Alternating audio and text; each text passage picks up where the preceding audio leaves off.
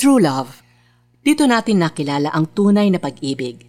Inialay ni Kristo ang kanyang buhay para sa atin, kaya dapat din nating ialay ang ating buhay para sa kapatiran.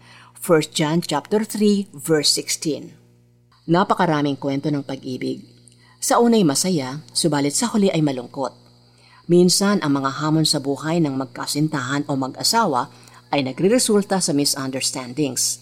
Yung iba, pinipiling maghiwalay na lamang kaysa ayusin ang gusot sa relasyon.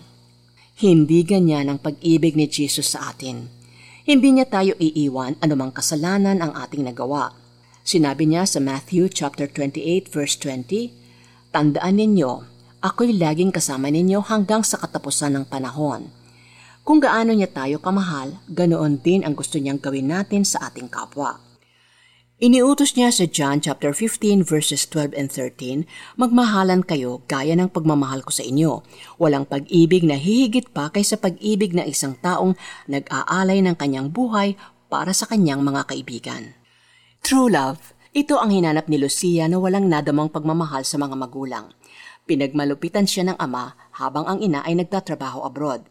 Pagka-graduate ng high school ay nagtrabaho na siya upang makaalis siya ng bahay hinanap ang pagmamahal sa pakikipagrelasyon. Pero iniwan siya ng mga naging boyfriend. Dahil sa kasawian sa pag-ibig ay nag-attempt mag-suicide si Lucia. Sa ospital na pinagdalhan sa kanya ay may isang missionary na nag-share sa kanya tungkol sa pagmamahal ni Jesus. She cited Romans chapter 5 verse 8. But God demonstrates His own love for us in this, while we were still sinners, Christ died for us. Naging simula iyon ng pagbabago ni Lucia. Natagpuan niya ang hinahanap niyang true love kay Jesus. Humingi siya ng tawad sa mga magulang at nagpatawad sa mga nakasakit sa kanya. Hindi na siya umasa na may magmamahal pa sa kanyang ibang lalaki dahil sa kanyang nakaraan. But God, in His grace, gave her a partner in life. Nakapag-asawa siya at nabiyayaan ng tatlong anak. Ginagamit ni Lucia ang mapait na karanasan sa pagbabahagi ng pag-ibig ni Jesus. Manalangin tayo. Panginoon, salamat sa true love na ipinadama mo sa akin.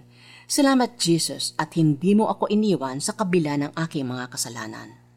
For application, patuloy na ibahagi ang pagmamahal ni Jesus sa mga kabataang naliligaw ng landas, mga mag-asawa, magkakamag-anak at magkakaibigan na may hidwaan. Dito natin nakilala ang tunay na pag-ibig Inialay ni Kristo ang kanyang buhay para sa atin, kaya dapat din nating ialay ang ating buhay para sa kapatiran. 1 John chapter 3 verse 16. Kung feeling mo sa wika sa pagmamahal ng kapwa, wagi ka sa pagmamahal ni Jesus. True love that is unconditional is only found in Jesus Christ. Ito si Becky Cabral, executive producer ng The 700 Club Asia